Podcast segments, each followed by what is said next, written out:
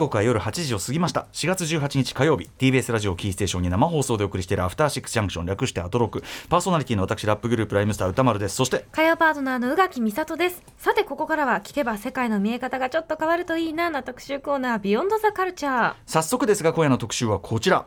第95回アカデミー主演男優賞受賞そして主演最新作「ザ・ホエール」公開記念日本劇場公開記念。ブレンダン・フレイザーラジオ独占インタビュー。やったはい、えー、日本では4月7日金曜から公開中。ダーレン・アロノフスキー監督最新作「ザ・ホエール」で第95回アカデミー賞主演男優賞に輝いたブレンダン・フレイザーが、えーまあ、番組にこう登場いただいていただくことになりました、うん、えー、まあ、皆さんご存知例えば「ハムナプトラ」シリーズであるとかね割とこうコメディアクションエンタメ俳優というかねそういう感じがしますけども、はい、ブレンダン・フレイザーさんですが、え今回の「ザ・ホエール」では、まあ、得意のコメディとかアクションとかを封印して余命わずかな体重272キロの、えー、孤独な男を熱演、えー、世界中から大絶賛を集め新境地を開拓そして、まあ、賞総なめ最終的にはアカデミー賞、主演男優賞を取りました。うんそんな。はい、ブレンダン・フレイザーですが、うん、ザ・ホエール PR のため先日およそ15年ぶりに来日しなんとラジオ独占インタビューが実現いたしました。今夜はその模様をお送りいたします、えー、はいインタビューしてくださったのはですね、えー、マッドマックス怒りのデスロードジョージ・ミラーインタビューも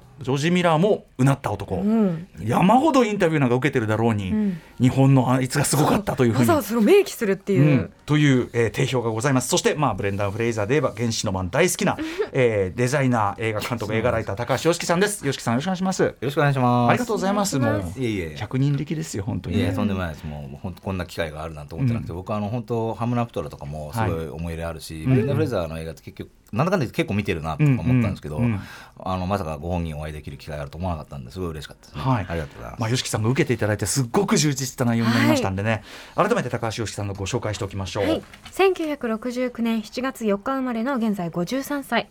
週刊プレイボーイをはじめさまざまな雑誌ウェブサイトへの寄稿に加え自身の YouTube チャンネル高橋良樹のクレイジーカルチャー TV や寺澤ホークさん柳下喜一郎さんたちとのチャンネルブラックホールで映画レビューや解説などを配信中。去年8月には長編初監督作品「激怒」が公開。激怒は今年2月にブルーレイが発売。各種動画配信サービスでレンタル配信も始まっています。はいぜひ皆さん激怒最高ですからご覧になってください、うん、ということで、えーと、今回はその主演最新作「ザ・ホエール PR のために来日したブレンダー・フレイザーに YOSHIKI さんがインタビューしてくださいました、えー、その前にブレンダー・フレイザーどういう経歴の俳優さんなのか簡単にご紹介しておきましょうはいブレンダン・フレイザーは1968年12月3日生まれの現在54歳。幼い頃から両親の仕事に伴って世界各地を転々とし、ロンドンで演劇に出会う。芸術大学を卒業後、1991年に恋のドッグファイトで映画デビュー。1992年に原始のマン、青春の輝きでメインキャストを務め、1997年ディズニーアニメの実写版リメイクジャングル・ジョージで主演を務めブレイクを果たします。1998年アドベンチャー大作ハムナプトラ失われた砂漠の都が大ヒット第3作までシリーズ化。その他制作総指揮も務めたセンター・オブ・ジ・アースルーニー・トゥーンズバック・イン・アクション悪いことしましょうなどコメディやアクションを中心にキャリアを重ねます。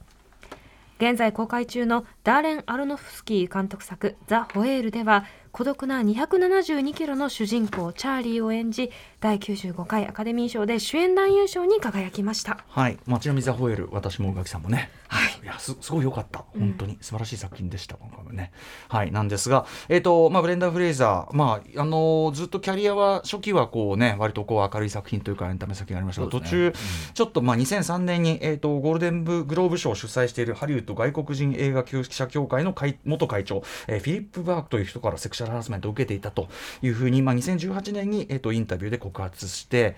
でなんかとにかくそれがあっていろいろこうご本人もちょっとこう病んじゃってっていうかまあ、っていうか、まあそのまあ、両方あるみたいで、まあ噂レベルなんで僕もここであんまりあれですけど、うん、あの要はそのそれがいろいろ両派を呼んでなんか呼ばれにくくなってたみたいなこともあるっていう話ですよね、うん、当時はそっか、うん、それでこう告発した側がやっぱりちょっとあれになったりとかとかそういうこともあったみたいです、ね、そうかそうか、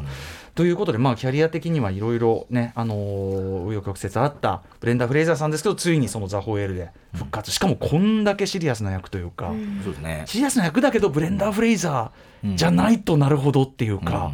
めちゃくちゃ本人が生きているじゃないですかやっぱり。えーということで改めて YOSHIKI さんが思うブレンダン・フレイザーという俳優さん魅力なんでしょうか？あーブレンダー・フレイザーはねあのーまあなんていうかあのなんちょっと言葉にするのが難しいとか言うとこれ問題ありますけどあの、なんか嫌いな人いないんじゃないかと思うところですよね。うんうんうん。あのすごい人好きがするところがすごくて、でなんていうのかなこう嫌味のなさみたいなものが突出しててですね、うんだから何やっててもブレンダー・フレイザーがやってるとなんかニコニコ見ちゃうみたいな、うんうんうん。そういう魅力がすごいあると思うんですよね。うんうんうん。でなんかそこにそこになんかこうなんていうんですかねこうとんがってるっていうかもう逆にその丸いとは言わないですけども、うんうん。その変にとんがってなんかあななんか面倒くさいなとかあの難しいなみたいなところが全然ない感じに見えるところが、うんうん。だからまあそのどどんなそういうなんだろうアクションコメディの主役を張ってもぴったりはまるような、そういう俳優さんですよね。なんかこう無無臭っていうか、うん。そうですねイノセンスさみたいなものがね、うん。にじみ出てきてるような本当感じがしそうですよね、ますねはい。それが今回の役本当に生きてる目がよねね本当にうん。なんてか透明感があってその眼差しにうん。それがすごくなんか要所要所で生きていたような気がしますね。うん。おっしゃる通りだから無条件でちょっとこっちがこう思い入れちゃうっていうか、うん。そういうのがあるかもしれないですね。そういうなんかチャーミングさみたいなものがすごい強いうん俳優さん。だと思いますね。はい、そしてねあのインタビューしてきていただきましたけども、まあ、我々ちょっとどういう内容かって見るだに、ご本人もめちゃくちゃいい人っていうか、超ナイスじゃんみたいな。超ナイスガイでしたね。ね。すごい物腰の柔らかい人で、ん。でもうこんなスイートな人がいるのかっていうぐらいの感じで、僕も本当にあのこんな人珍しいなと思うぐらいの、ん。あのちょっとびっくりしましたねいろいろ。ということで、えーブレンダー・フレイザーのキャリアね、まあ、お話もしてきました、えー一旦お知らせ入れた後にインタビューの模様をたっぷりお届けいたします、After Six Junction. 時刻は8時8分。生放送でお送りしています。アフターシックスジャンクション。今夜は第95回。アカデミー賞主演男優賞受賞。ブレンダン・フレイザーラジオ独占インタビュー。ゲストはデザイナー映画ライター映画監督の高橋良樹さんです。引き続きよろしくお願いしまます。す。さてここからは主演最新作「ザ・ホエール」まあ PR のために来日したブレンダー・フレイザーに、まあ、YOSHIKI さんがインタビューしてきた内容を、えーお送りいたします。ザ・ホエールどんな映画なのか簡単にご紹介しておきましょう、はい、ザ・ホエール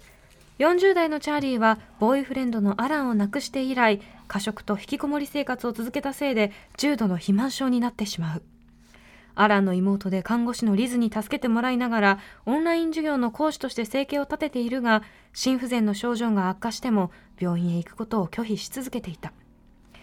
やがて自身の死期が近いことを悟った彼は疎遠になっていた娘エリーとの関係を修復するが彼女は学校生活や家庭に多くの問題を抱えていた。娘のエリーを演じるのはストレンジャーシングスなどのセイディ・シンク。チャーリーを支える看護師リズを演じるのはダウンサイズなどのホン・チャウ。監督はレスラーやブラックスワンのダーレン・アロノスフキー。アロノフスキー。日本では4月7日金曜日から全国で公開中です。はいまあ、あのザ・ホエール、この中身ね、我々が見てどう感じたとかっていうのが、ちょインタビューの中でもいろいろ具体的な内容出てきますので、はい折に触れて我々もね、その感想として言っていきたいと思います。ということで、えー高橋良樹さんがブレンダン・フレイザーに直接インタビューしてくださった様子をこれからお送りしたいと思います。インタビューが行われたのはザ・ホエール公開直前の4月上旬都内のホテルにてそしてブレンダン・フレーザーのボイスオーバーを担当してくださいましたのはハムナプトラシリーズをはじめルーニー・テューンズバック・イン・アクション原始のマンなどの作品でブレンダン・フレーザーの吹き替えを務めてきた帝王こと声優の森川俊之さん。森川さんにとってブレンダン・フレイザーは自身のキャリア初期の頃に原始ナマンを担当して以降何度も吹き替えを務めとても思い入れのある俳優さんの一人ということで今回のナレーションも丁寧に演じてくださいました。はい、あの現場ではもちろんね、よしきさん、あの英語で直接こうインタビューしてくださったんで、これだからボイスオーバー、よしきさんも聞くの初めてなんじゃないですか、これ僕初めてですねうん。ちょっと楽しみにしてたうね、あのまあ、この番組ではトム・クルーズとかキアヌ・リーブスチャド・エスタイレスキー監督のインタビューなどで、あのお世話になってるね森川さんでございます。ダンジョンズドラドラゴンズのあの吹き替えのとにかくしたい。役、一瞬しか出ない役でも本当にすごかったっていうね森川さんですけど。はい。ということで、えーここから先あの我々のこの番組インタビュー史上最も密度が濃いのでちょっと入りきるかという感じで早速いきたいと思いますが、えー、よしきさんじゃあまずはどんな質問されたんでしょうか、はい。えーとまあ、この当日の朝に僕原子のマンを見返してたんですね、うんうんでそれ見見返してから来たよっていうことを言って、まあ、あの最初はアカデミー賞おめでとうございます、まあ、他にもいっぱい賞あの受賞してるんでその、まあ挨拶からそれからですねあのキー保育案があの原子の間の時に共演してるんですけども、はいうんあのそのお二人がアカデミー賞の壇上で再会というね、はい。非常にまあ感動的な風景がありました、というような話題から、まあ、アカデミー賞を振り返ってどうでしたかみたいなことを最初は聞いてみます。はい、ではでは、えーそれに対してブレンダー・フレイザーさんのお答えこうでした。どうぞ I was I was like their mascot all the way through Oscar オスカーシーズン中僕はエブリシング・エブリウェア・オール・アット・ワンスチームのマスコットみたいだったんだ9月のトロント映画祭以降どの映画祭でも一緒だったからねあの作品はどの映画祭でも賞に輝いていて僕はその応援団だったバックステージで撮った写真にはいつも僕が写っていてまるでウォーリーを探せ状態だったよ。最後のまた笑い声でね。また素敵な感じで。もう好き。ねいい雰囲気で始まったインタビューがね、はい。伝わってきますね、さてさて、えー続いてじゃあまあ本題というかねどんな質問していったんでしょう、そうですね。あのザ・ホエールの主人公チャーリーはですねそのそれこそボーイフレンドをニューライフ教会というねキリスト教の一派があるんですけども、そのまあ信仰宗教的なというか、まあ、キリスト教の一派なんですけどもそれのせいで失っていて、看護婦のリズもニューライフ教会のせいで不幸に陥っていると、で映画で見る限りチャーリーは無神論者のように見える、でそういうまあ態度をとってるんですけども最終的にちょっとキリスト教的な意味合いのあるようなその救いというかサルベーションですね、でまあそのがあると。いうことについて、まあ、その宗教との絡みについて。で、まあ、アロノフスキー監督は実はそれっぽいことってこれまでファウンテンはじめですね、まあ、あのレスラーとかもそうだしブラックさんもそうですけども、意外とそういうあのまあ、ちょっとキリスト教的な意味での、まあ、救いであるとかっていうことを、を匂わせるような演出を割とやる人なんですね。本人がそういうふうに救われてると感じているじゃないけどそう見える描写っていうか、そうですね、まあ、そそこになんか、まあ、それはちょっと監督の特徴だと思うんですけども、それも含めてちょっと聞いてみました。はい、えーブレンダー・フレイザーさんそれに対してこれいきなり結構突っ込んだ質問ですけどね。えーこう答えてます。どうぞ。You know, I, I um, in in the rehearsal process, we talked about everything that went into this, and we had three weeks to 監督とは rehearse. That never happens when you リハーサルであらゆることを.話し合ったよ the time to prepare, 最近では珍しくリハーサル期 um, 間が really 3 going 週間あってしっかり準備することができたんだ the, uh, wandering- He 特に深く掘り下げて話し合ったのは、タイ・シンプキンス演じるトーマスの迷いについてだった。彼は一軒一軒家を回ってはキリスト教を売り込むのが仕事で理想論を説いている。脚本家のサム・ハンターは、キリスト教原理主義の家庭で育ち、本作のテーマの多くは彼の個人的経験に由来していて主人公のチャーリーもそういう宗教的な世界観の中にいる。だけどチャーリーは懐疑主義者なんだ。彼とかつての恋人は宗教によって深く傷つけられたのでトーマスがやってきて聖書について説いても彼の口は重い。宗教が悲劇的な結果を招いた元凶だからね。チャーリーとトーマスの会話はダーレン・アロノフスキー監督と脚本家のサム・ハンターが作ったものだけれど。チャーリーはトーマスが説くような理想論についてすでによく知っているカルト的なメンタリティがもたらす害毒についてチャーリーはよく分かっているんだ。彼がどれほど傷つき苦しんだかを思えば懐疑主義になるのは無理のないことだ。チャーリーのかつての恋人はリズの弟でリズにとってチャーリーは最後に残った弟との絆だ。リズもとても苦しんだ。だからチャーリーもリズも宗教に対して会議の目を向けている。ザ・ホエールという映画は必ずしも宗教についてイエスかノーかをはっきりさせるような作品じゃない だけど観客がそういうことに思いを馳せこの世界には自分の行動を正当化できる根拠がいつもあるわけじゃないけどその中で考え呼吸し生きていくしかないそんなことを気づかせる作品なんだ subject himself to to live that life. はい結構あの確信に迫るね、質問でございますが、はい、えー、ブレンダー・フレイザーお答え YOSHIKI さん的にどうですか？うんまああのまあそうそうだろうなと思ったんで多分そこのさらにもうちょっと踏み込んだところは監督にインタビューしないとあれなんですけども、まあ、あのここでブレンダー・フレイザーおっしゃってることはまさにその通りだと思うし、うん、あのまあ、そのなその中でもしかしその何かしらの救いはもたらされるべきだみたいなことはだからその監督の方の意図としてあるんではないかなみたいなことを思いますね。なかなかでも、まああの単純な描き方じゃないですよね、そのさっきから言ってるトーマスっていうその訪問してこう解いてる側も、まあいろんなあの事情を抱えてるし、彼らが最後の方で言うこととか結構ひどいじゃないですか。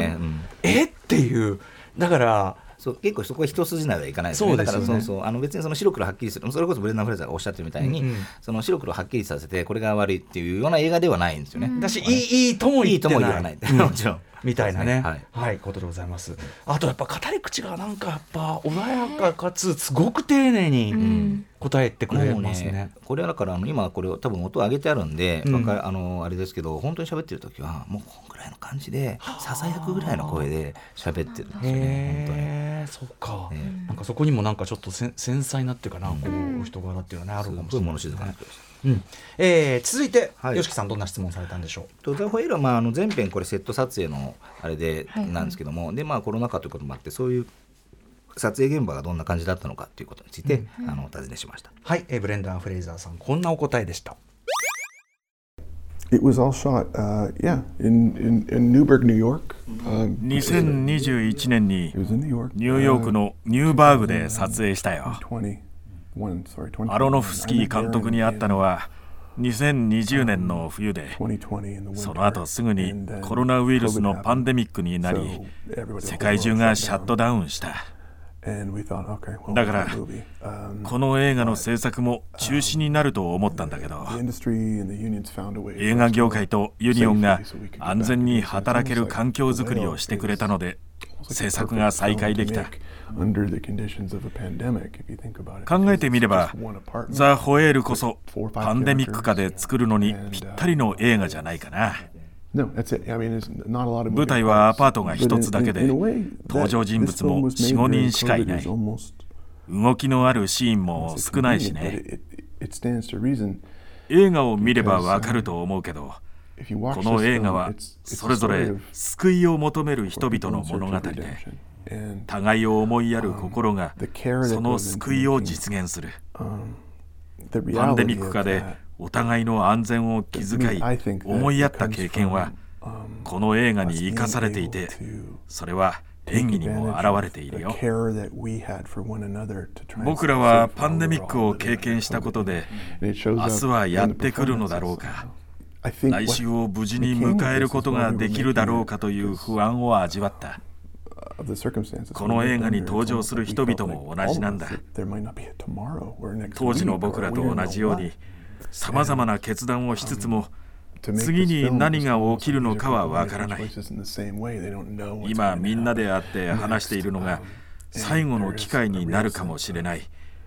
そんなリアルな感覚がこの映画にはある。ダーレン・アロノフスキー監督のように俳優に徹底的にリアルな演技を望む監督にとってぴったりのタイミングだったんだ。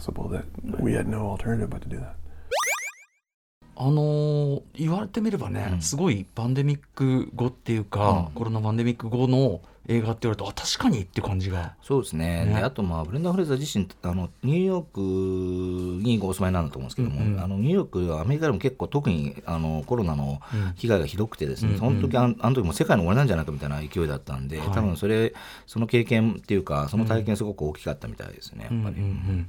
はい、えー、ということでじゃあそこからさらにですね、はい、4個目の質問、えー、続いてどんな質問でしょうか？はい。えーとまあ、ブレンダー・フレーザーは本当にアクション得意な俳優でで、まあ、原子ロマンあのそれこそ「原子ロマン」でもその現代に蘇った、うん、まあ、あの黒木四次を演じるんですけどもセリフなくてね。セリフなくてね、であれはほとんどまあパントマイムなんですよね、うんうん、でまあそういう身体身体言語に非常に、まあ、あの優れた俳優なんですけども、うん、あのチャーリーこの映画のチャーリーはそのそそういう意味でのアクションではなくて、まあその体重もすごく重くてですね動くのがいろ、はい、あの日常の動作が非常に難しいという特徴があるんですけども、そういう役を演じる上で今までの役とだいぶ違うんじゃないかなっていうことについてちょっと伺ってみました。はい。ブレンダン・フレイザーさんこんなお答えでした。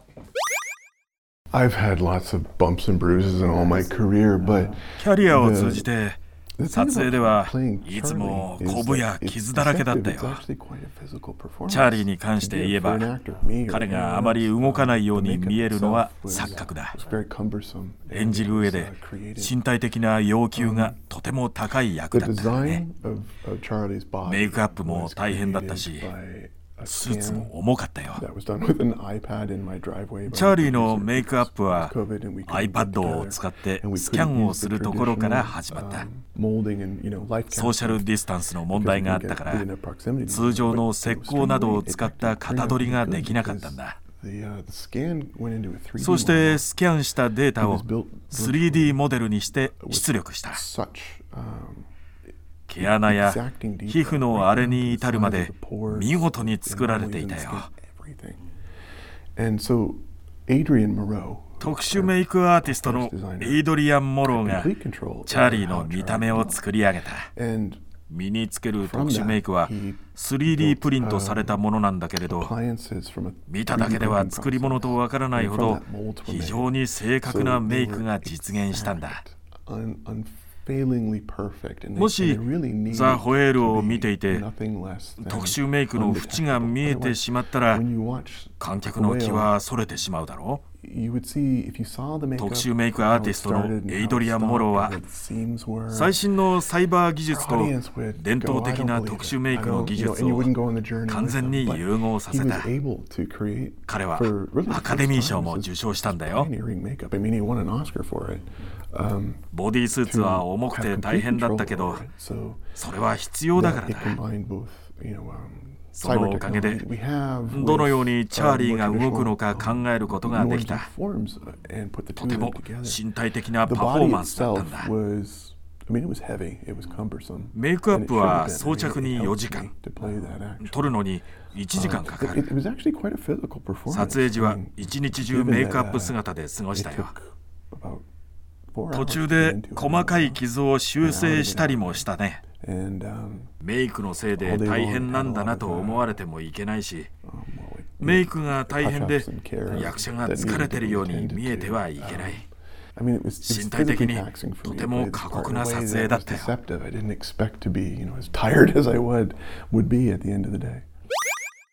確かにねあの、うんあんまり動いてないように見えるけど立ち上がるだけで、相当な人アクションっていうかね。そうですねとかじ本当に 5, 5メートル？もっとか？2メートルとか動くだけで大冒険みたいな、うん、はあはあしてらっしゃいましたしね。でしかもそれ現実にも重いってことですもんね。重いってことですけどもそれでそのやっぱりそのゆっくり動いたりっていうこともやっぱりその身体的なあの要求が高いですからね実はね。だからそういうことなんだなと思いましたけど。そうかそうかそうか、はい、勢いで動けないですもんね、そうか。すごくこう表情とか目とかすごいそこがねこうやっぱ印象に残るあれだけど、よく考えたらそういう意味では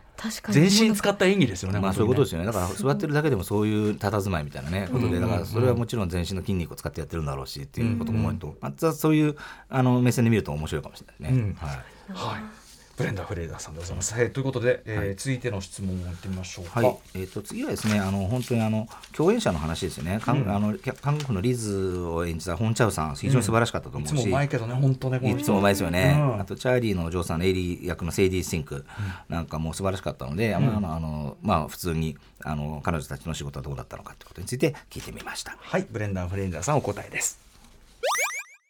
Wasn't Hong Chau amazing? Oh my god, she's so good. Her talent runs so deep. ホン・チャウは本当に素晴らしかったね。とてつもない才能の持ち主だよ。彼女が演じたリズが主人公の映画を見てみたいよ。チャーリーのケアテイカー以外の部分を見たいね。彼女はもちろんチャーリーに腹を立てている。チャーリーが頼むものだから、彼女は彼に食べ物を持ってこなくてはならないんだけど、これは中毒患者にドラッグを与えるようなものだ。中毒という意味では、ドラッグでもセックスでもギャンブルでも同じだね。チャーリーに必要だからしているんだけど、リズは同時に看護師でもあってそのことで辛い立場に追い込まれている。彼女はチャーリーのことがまだ好きだし彼に苦しんでほしくないと思っている。だけどチャーリーが望むものを持ってこないといけない。そんな複雑な役をホンチャウはすごい熱量で一切の妥協なしに完璧に演じきった。あまりに素晴らしかったのでリズの病院での姿や食料品で買い物をしている姿も見たくなったんだ。カメラは常にチャーリーの部屋の中にとどまっているからね。唯一の例外はリズがトーマスを家の前に連れ出して説教するシーンだあの場面は僕にとってオールタイムベスト級のシーンだった。坊や、よくお聞きってね、観客と一緒の上映会でこのシーンになり、彼女がちょっと話があるんだけどっていうところで、うわ、大変なことになるぞっていう感じになってたよ。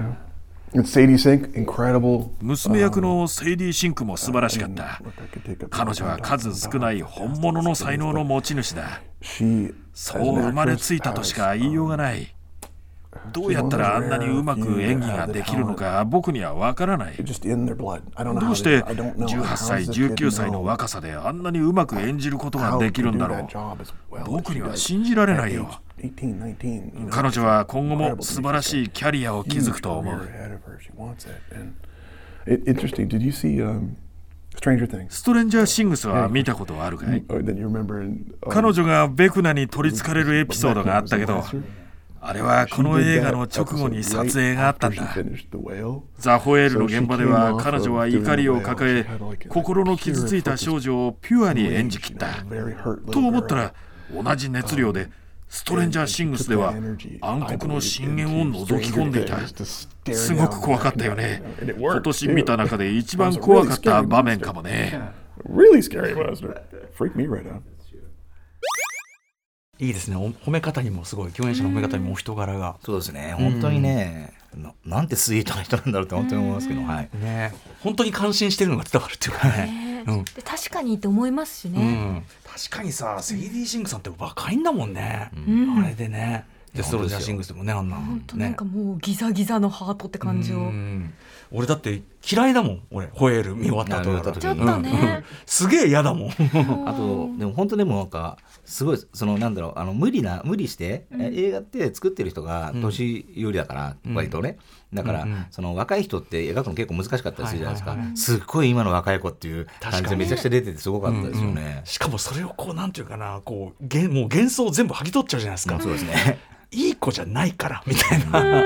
ひえーっていうね。そして本ちゃんさんは本当にいつもうまいけど、そのなんていうの？あの他のところの場面も見てみたくなるほどって言い方がすごくこう、なんていうかなすごい役者さんならではの想像力の働かせるような方だなと思って、そうですね。そのキャラクターの別のシーンをか、思い描いてってことですもんね、ね、はい、はい。そしてなんていうかなドラッグ映ある意味の一種のドラッグ映画としてのザ・ホエールっていうか、うん。ね、この見方も面白い、うん。まあ、そのねなんか中毒というかドラッグ的なことに関してもアロノフスキー監督は、うん、まあ、もちろん「レクイエム・フォー・ドリーム」もあったし、はい、まあ、ブラック・スワンなんかもそれに該当するのかもしれないですけども、やっぱそこの辺もなんかいろいろつながりが見えて面白いですよね。父と娘の話もねあのレスラーっていうのはそうだしね、より容赦ないとも言えるけども、さてさて、えー、続いての質問なんでしょうか？はい、あで今その共演者の話になったんですけども、その直接関わりを持つ人、まあすごい登場人物少ないがですけども、ところどころでドア越しにやってくるピザの宅配のダンという人ダンよ。ました。ダンよ。ダンのことは許せない私。でちょっと姿見せない見せるまあ見せるところがあるんですね。一、回ね。でまあ非常に印象に残るキャラクターだったので、この映画での起きるそのダンの役割についてちょっと聞いてみました。はい、えー、ピザ屋のダンについてブレンダーフレーザーさんこうお答えになってます。Well, you know, Dan the Pizza Guy is it's interesting because he's not just a throwaway character. ピザ屋のダンは興味深い存在で、どうでもいいキャラクターじゃない。彼が象徴しているのは社会そのものだ。なぜなら彼は外部の人だからね。そして彼は映画を見る観客でもある。彼は君たち。彼は僕。彼は僕たち自身あの部屋の中では何が起きているのかなと彼は興味を抱きそれを知りたい。知る権利があると思うところがチャーリーがドアを開き弱々しい姿をあらわにするとピザ屋の彼あるいは僕らもそうだけどそれを見て驚き心がくじけて逃げ出してしまう。それこそが社会の本質でザ・ホエールが描きたかったものだ。この映画は僕らが自分たちと違うというだけで下に見たりしてしまうそういうバイアスを終わらせることについての作品なんだ。それが達成できたら世界はもっとクールな場所になると思う。チャーリーが社会と隔絶し小さなアパートに一人引きこもってしまったのも無理はない。彼はあなたの知っている誰かなんだ。みんな誰かしらそういう知り合いがいるはずだこの映画はアメリカ中のあるいは世界中の小さなアパートの閉じたドアの向こう側の物語そこで何が起きているのか僕らは知らないそういう場所へと誘う作品なんだよねいやこれ素晴らしい回答でしたね。素晴らしいお演でしたね。はい。うん、あの特にアメリカ中の世界中の小さなアパートの閉じたドアの向こうの話ってね、うん、でそこに何て言うかな最初ねまあこれちょっとあんまネタバレになるとあれだけどもその我々だってさいろいろこうケアする気持ち他者をケアする気持ちがないわけじゃないけど、うん、あるところからこうさ引いちゃったりとかさ、こうあやっぱちょっと面倒見きれないとかさありますよね。あり得るわけで、うん、なんかそういろいろこう背負ってる人物だからこそやっぱちょっと忘れがたいっていうか、うん、逆に言えば何の行動一つで結構変わったかもとか、ね、いうあたりがね。容赦ないですよね、うん、本当その社会の描き方が。ねそれをだからすごくあのブレンダー・フレイザーさんなんかすごく鮮やかかつ、ね。うん、はい、あと優しい言葉ですごく説明してくださるなというのが、ねうん、そうですね。でまあ本当にねこのねなんだろうあのー、まあ映画でっていうかまあその実実生活においてとか、うん、みんなやっぱりこの興味本位でちょっと中見てみたいなみたいなことでやって、まあそれは例えば他人のプライバシーとかいうことに関して常にそういうことがあって、まあダーもそうだと思うんですけども、ででもそのプライバシーっていうのはだからまあ人に見せる前提じゃないプライバシーが見えた瞬間に、いきなりドン引いちゃってみたいなことだすごい日常的に目にすることなんで、それをだからうまくこう集約させたなっていう気がしますよね。確かに、はい、とねあとねピザが食べたくなるかどうかっていうねあれも今ね僕はあの僕はバカなんですぐ食べたくなってしまいました そういう映画ではないです。見てるだけで胸焼けがしちゃいましたよ。とかとかそのあちょっとなんか食べちゃおうかなって時にあっていう、いいのかな？みたいな。ちょっと自罰的な行為に見えてしまったっていうまあまああれはちょっとね恐ろしいっていうかね、うん、物悲しいし恐ろしいシーンでもありました、途中ピザすごくねあの印象的な場面もありますからね、はい、いいと映画でした、うんさてさて、えー、続いての質問なんでしょうか？はい、えっ、ー、と次はちょっとまあ物語上のネタバレってことはないと思いますけども、うん、物語上でちょっと僕が気になったところっていうか、あのチャーリーは窓の外にこう鳥の餌をやってて、そこに鳥が来るんですよね。うん、で、それをいつも待ってるんですけども、あの映画の後半でそのいつも鳥に餌やってるお皿が割られていて、うん、でまあショックを受けるようなシーンがあったと。はい、でこれこれあれ誰が割ったと思うっていうちょっと聞いてみたんですね。ご本人はどう解釈してるのかっていう、はい、はい、ブレンダーフレイザーさんこの割られた皿をね鳥に餌をあげげるように置いといた皿誰が割ったのかブレンダー・フレイザーさんの解釈です Oh, the bird. Oh, wow. Um, that's a good question. 素晴らしい質問だね。明らかに、あれはエリーがやったはずだ。初期のシナリオには彼女がそうした理由がもっとちゃんと書いてあったと思うけど鳥が死んでいるか殺されているのをチャーリーが発見するみたいかなりきつい感じに書かれていたはず。映画の中で皿を割ったのはエリーだと思うよ。チャーリーが寝てる時にエリーは怒りを募らせて行動に出たんだ。彼女はチャーリーが実は外の世界を愛していると知っている。皿を割ることでエリーはチャーリーを傷つけようとしたのはなぜか。エリーは単に怒っているキャラクターではない。彼女はとても傷ついた若い女の子だ。その痛みを。セイディ・シンクは集中力と怒りを持って演じた。皿を割った意味は僕の考えでは希望を壊すということなんだと思う。空を自由に飛び回れる鳥はチャーリーにとって救いの象徴だそんなチャーリーの内なる希望を傷つけたかったんだと思う。これはあくまで僕の考えだけど、ラジオのリスナーにもぜひ聞いてみてほしい。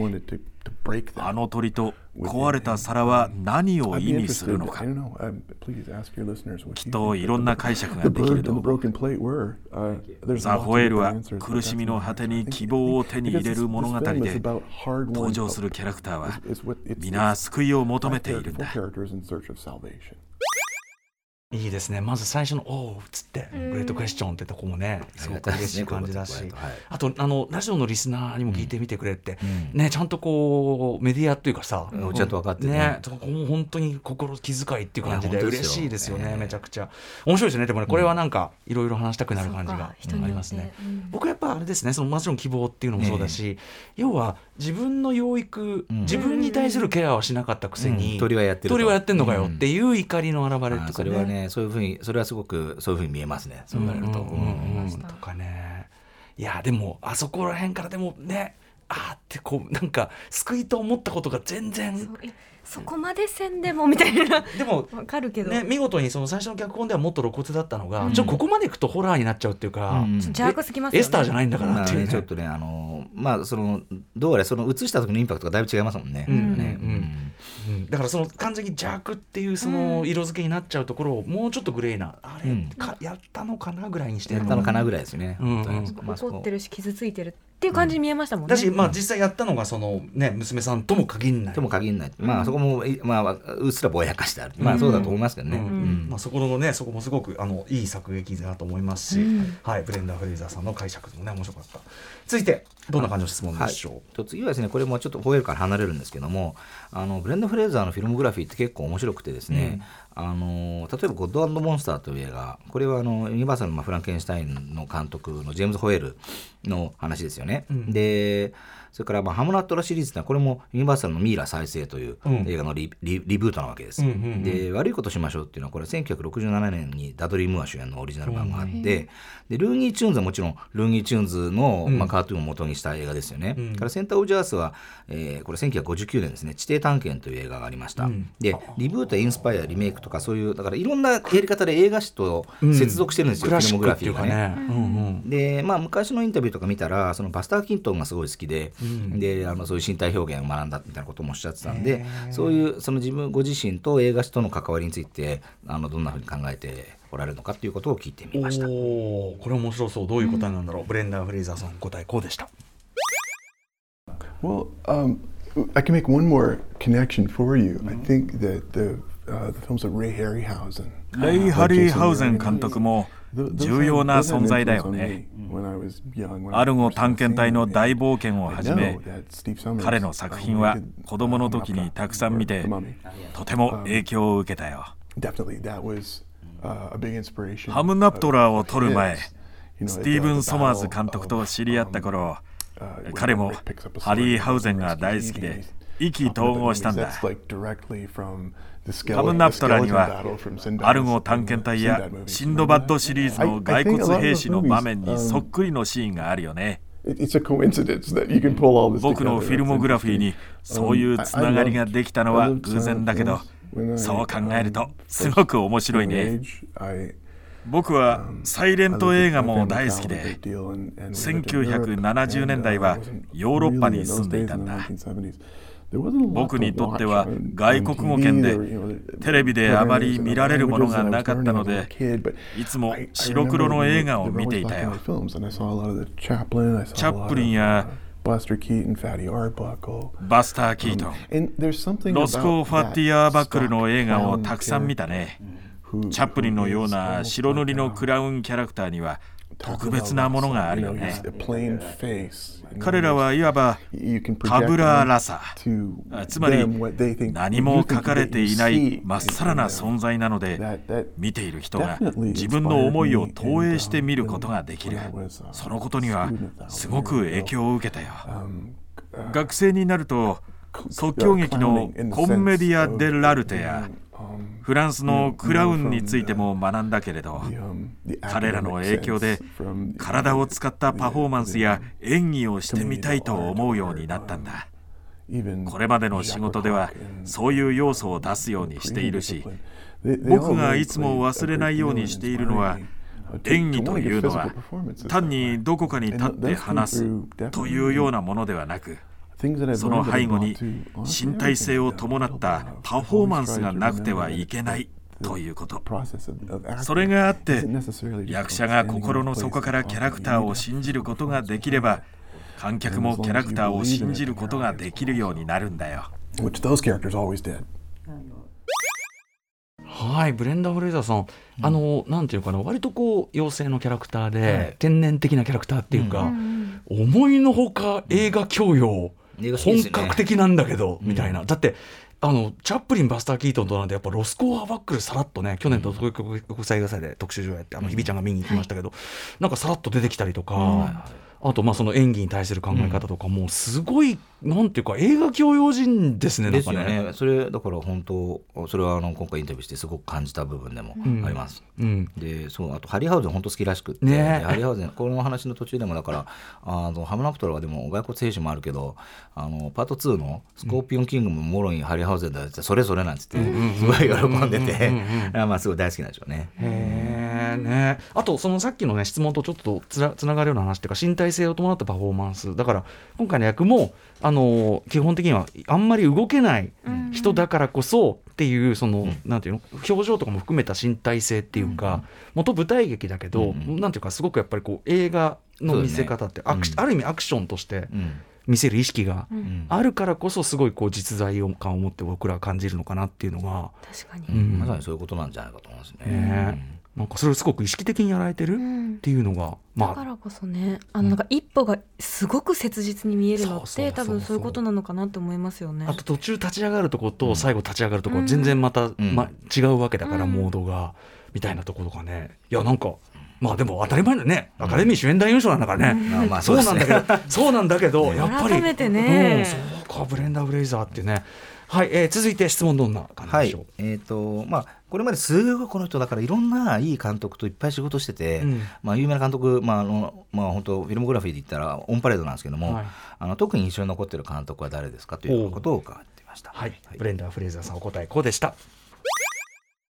I thought Philip Noyce was really fantastic. He was he shot The Quiet American. 愛の落日で一緒に仕事をしたフィリップ・ノイス監督は最高だったよ。オーストラリア人で本当に興味深い人だった。背が高く、腕がでかくて、頭も超でかいんだ。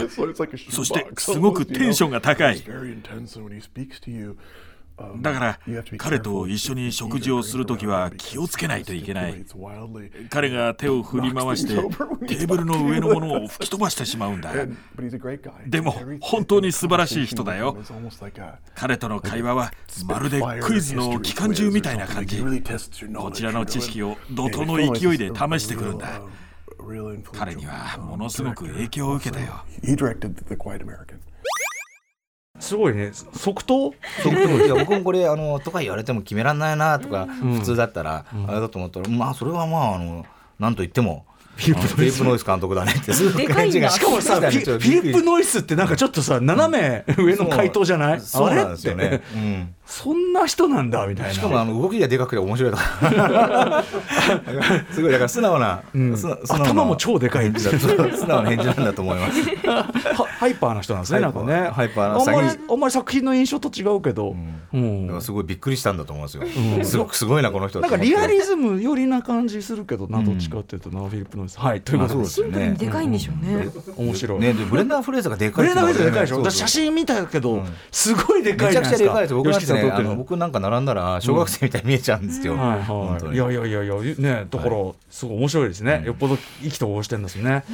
さてさて、えー、まだいけるな、はい、えー、続いての質問なんでしょうか。これはですねあの田村さんも僕も大好きな、うん、えーと、ルーニーチューンズバックインアクションというもう本当に素晴らしい映画があってもうしょっちゅう見てますけども。あのジョーダンテ監督。ジョーダンテも大好きなんで、うん、ジョーダンテ監督の思い出を 知りたいなと思ってあの個人的な興味で聞いてしまいました。僕も聞きたいです、はい、はい、ブレンダー・フレイザーさんジョーダンテに関してはこうおっしゃってます Oh, you mean Joe Dante? Oh yeah, yeah, yeah. Uh, Joe is great. Joe, Joe worked for um, Roger Corman. ジョー・ダンテは素晴らしいよ。もともとロジャー・コーマンのところで修行を積んだ人で、映画作りに必要なことは全部コーマンのところで学んだと言っていた。彼は実際に現場で何でもやるんだ。バミリのテープも自分で外すしコーヒーは入れるしレンズも変えるし助監督の仕事でも何でもやる。彼はそれを低予算映画を作りながら学んだんだ。そして彼はとてつもなく面白い映画を撮るよね。トワイライトゾーン超次元の体験のジョーダンテ監督エピソードは見たことあるかい？子供の時に見て死ぬほど怖かった。口のなくなったお姉さんが出てきて もう大好きな作品だよとにかくめちゃ怖かったよね。カートゥーンの世界で暮らしたいと願う超能力少年。本当にすごいよね。ルーニー・テューンズバックインアクションも最高だった。ジョー・ダンテはテンポというものをよく分かってるからね。爆笑だよ。アニメーターのテックス・エイブリーや声優のメル・ブランクのエネルギーがルーニー・テューンズには集まってる。そういえばこんなクレイジーな話があるんだ。本当か知らないけど彼らはある日ディズニースタジオに忍び込んで そこで自分たちのアニメを描いていたというんだ。ディズニーの下絵をパクって泥棒もしていたっていうんだよ。冗談ってはそんな話を山ほど知ってる。本当に愉快な人で最高だよ今はポッドキャストもやっているよね冗談って最新豆情報までいたはい、最新豆情報。ポッドキャストを聞いてます。あ、本当ね。へえ、いや、でもノリノリでしたね。ノリでしたね。うん、あの。そのさ冗談って自分で全部何でもやるんだよってこれさバビリのテープも自分で外すしさ バビリのテープを自分で貼るじゃなくて、うん、バビリのテープを外すってとこがいよいよいよいよ自分でやるなって感じだよね。すごいですよね。ね伝わるなって感じ。結集を自分でやる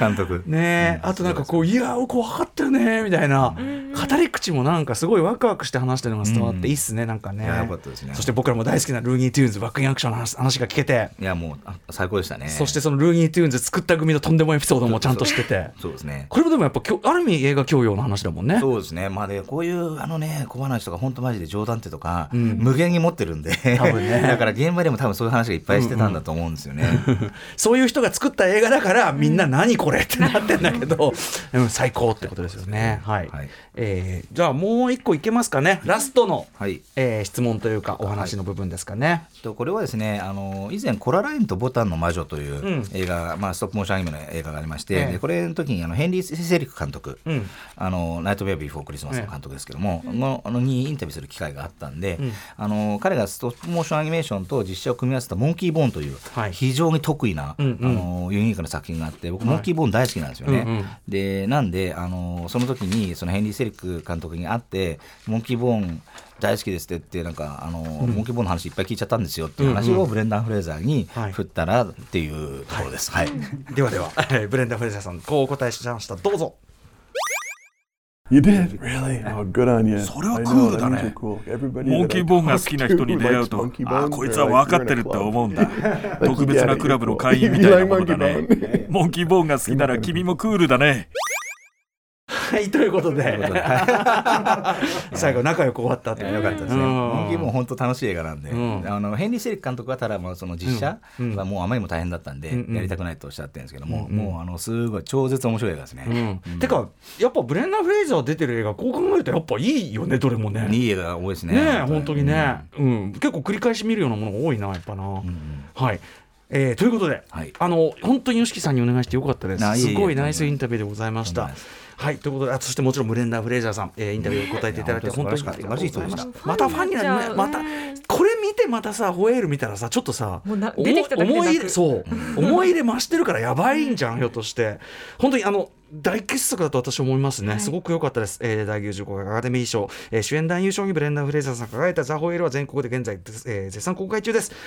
ということで最後に YOSHIKI さん自身のお知らせ事などもぜひえーと、特に今あとあそうだあの P バインから、うん、えっと、ダリオ・アルジェントの本が出まして、はいはい、それに、えーと、3つぐらい寄稿しております、はい、先ほど物をあの、はいはい、したんであの拝読いたします。はいよろしくお願いします。それとあと、まあ、最初にもご紹介いただきました、まあ、ブラックホール、うん、あの YouTube で、まあ、毎週やっておりますので、うん、ぜひそちらもよかった、まあ、あのさあの新作の映画の話もよくしてますはい、はい、よかったらぜひ聞いてください。また YOSHIKI さんのまたなんかあの、あの絡めた企画でちょっとご提案いくつかまたしたいのがありますんであ楽しみまたよろしくお願い願いします。はい、だってね、マンダロリアンの話もしなきゃいけないし。ああ、そうなんですよね。明日で、明日で完結ですよ。ね完結というか、第三シーズンが終わってしまう。第三シーズン面白かったですよ。面白かったですね。うん、ね、まあ、本当やばい。始まってしまいました。ということで、ここまで祝第95回アカデミー主演男優賞受賞、そして主演最新作ザ・ホエール日本での劇場公開記念、ブレンダー・フレイザーさん、ラジオ独占インタビューでした、高橋由紀さん、そして、えー、と声を吹き替えていただいた森川俊之さん、ありがとうございました。ブレンダー・フレイザーさん、ありがとうございました。ありがとうございました。station. After City Junction.